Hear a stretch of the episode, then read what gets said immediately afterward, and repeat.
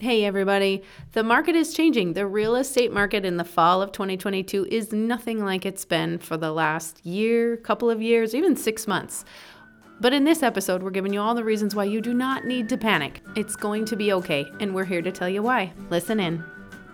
Thanks for tuning in to the Realtor Moms podcast. I'm Tasha. And I'm Jamie.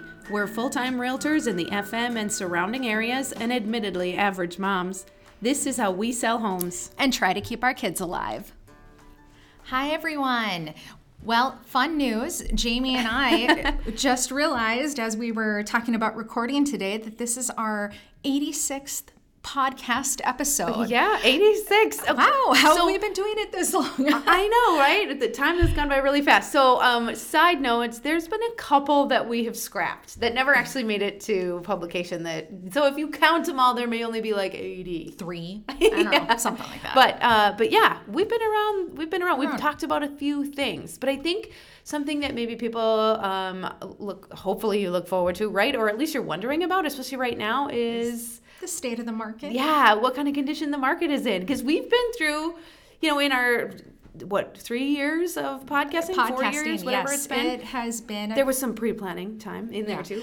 We've been through uh, kind of a roller coaster of a market. Yes, yes, we have. And this market is, you know, things are shifting, things are changing. Totally. And there's no way to predict what will be happening six months from now. Of we course. just can't ever predict that. But this is a really interesting market. And Yes. so, really, you know, today it's about fall 2022 Yeah. and the state of the market. Uh, a hundred percent. Yes, that's the most common question we always get is, well, "How's the market? What's going on in the market?" And I think the headline news lately have been interest, rates. interest rates. rates. Interest rates, And yes. part of that is because we have just come off of a string of, you know, the the most of the last 10-ish years being so low for interest rates. I mean, we broke records For, the low interest rates. yeah, having incredibly low interest rates. And now they're on their way back up and have been for a little while since the beginning of the year, really. Though, you know, the one thing to point out though, with Mm-hmm. where they're sitting now, it's not as if they're the highest. Terrible. That, you know, Oh they're my not gosh, terrible. yeah. They're not higher than the average that we've seen. Right. So we should find some graphs and put them on. We'll put them on our RMP Facebook page so that you can see what some of the past interest rates have been because in the sixes ish, which depending on when you listen to this, may be today or maybe a week from now or past. maybe even a month from now. Yeah, So, or, or who knows? But um, it's it's really not all that bad. Even though I know that if you were a buyer a year ago, looking at four something or maybe even three, Three something, something, it- um, six feels like a lot, and it, it, it is. But also, what's changed? Your your buyer power has your buyer changed power has definitely changed. to your advantage. I will say, as far as um, being a seller's market versus a buyer's market. Correct. And a seller's market. Oh. The last years have been in favor of the sellers, haven't they? Competition city, and Yeah. you throw everything at the wall to see what sticks. So true, so true. Buyers were having to give up so much. I mean, um, we both worked with folks who decided, hey, listen, I, I guess to get this house, I may have to forego my home inspection, which, Which we, is something we never we recommend. never recommend. It, it's always up to the client, right, to make the decision. And and that was a really hard thing to see buyers decide that they had to do. And um, you know, we, we don't want to make that again. We don't want to make that recommendation, but. Buyers were definitely having to lay a lot of things out on the line. And, um, they weren't So- able to get any closing, Closing costs, costs. covered. They were having to fight for prices even well up and above, Above list asking. price. So Yeah, yeah. those kinds of things we are seeing turn around. So if you're a buyer, yeah, your interest rate maybe isn't as great as it could have been, but, but your buyer power is higher Yes. being able to do all the inspections you want to you know many of the inspections that you should be doing Um, Totally. being able to ask for closing costs get a better price on, Right. for the home Right. and negotiate on said price and let's go back to closing costs a little bit. So Yes. um, which has been something that's impossible to get you know sure years been. prior Right. In the last couple of years, it's been super hard to write an offer for a buyer who would have liked to have asked the seller for some of those closing costs back. Now, um, with the tables turned a little bit, houses being on the market just a little bit longer, um, we're seeing the power come back to the buyer, and maybe they can get a few thousand dollars um, or in more seller paid closing costs in seller paid closing So- costs. And what that means for you as the buyer is on closing day, you're not bringing as much cash to the table. So you've got that money left in your pocket for updates, changes, new furniture, hiring a moving company, whatever it is that you you do with your cash, putting it in savings. Um, having some of those, having the ability to negotiate with a seller and get some closing costs paid is a big advantage for a buyer. Very much is. And so something like that is now, you know, it's not always back on the table, but it's to definitely back on the dream. table. Yeah, exactly. um, negotiating power. It- Yeah. uh, again, yes, closing costs, but not just closing costs. Even on list price, we're we're sort of able or or seeing the potential more often now than we have for the last couple of years for buyers to be able to negotiate a little bit. And let's be honest, some buyers out there, they just really aren't interested in buying unless they feel like They they can get a deal. had a good negotiation experience. And Yes. everybody's different. Right? Everybody has a different market that fits them the best, Mm-hmm. but if you're that type of buyer, Yep. now is the time. Right. Despite even- the interest rates. even the people who gosh they want to think about making a big decision they want to sleep on it Th- that was not something we could always recommend to No. people a year ago, two years ago. right You can actually, most of the time, take a moment to take a deep breath and Right. sleep on it. maybe now. you can even see a house twice Yes. maybe you can get in for more than a 15 minute showing appointment exactly.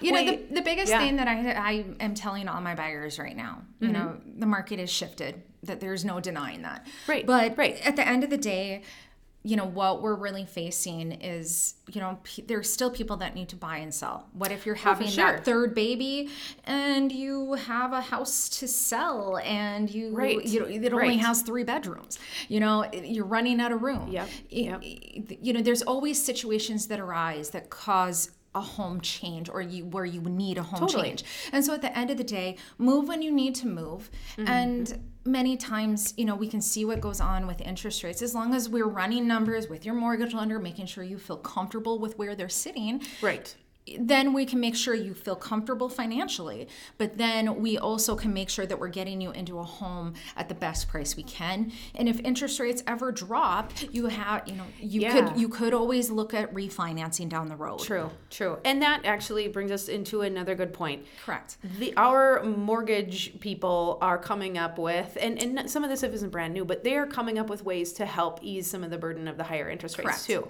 They are getting very creative and we're seeing the return of adjustable rate mortgages Yes. sometimes and and they're more careful now than they maybe used to be Used to be, like yes. caps on how high they can go when they adjust um, you can do those arms they call them arm adjustable rate mortgage Yep. um, for three years or seven years or and 10 I've seen them at 10 years It- and before they'll have an interest rate jump and if Right. as long as you refinance or you know if you refinance Or before move. those or move or sell your home you know before those 10 years I mean, let's get real. okay. Tasha, what do you think the average, and we're just going off the cuff here, this isn't like, we didn't statistically research this, but we've got a pretty darn good finger on the pulse of the market. How long do people, especially if they're like first or second time home buyers, how long do they stay in their house before they move?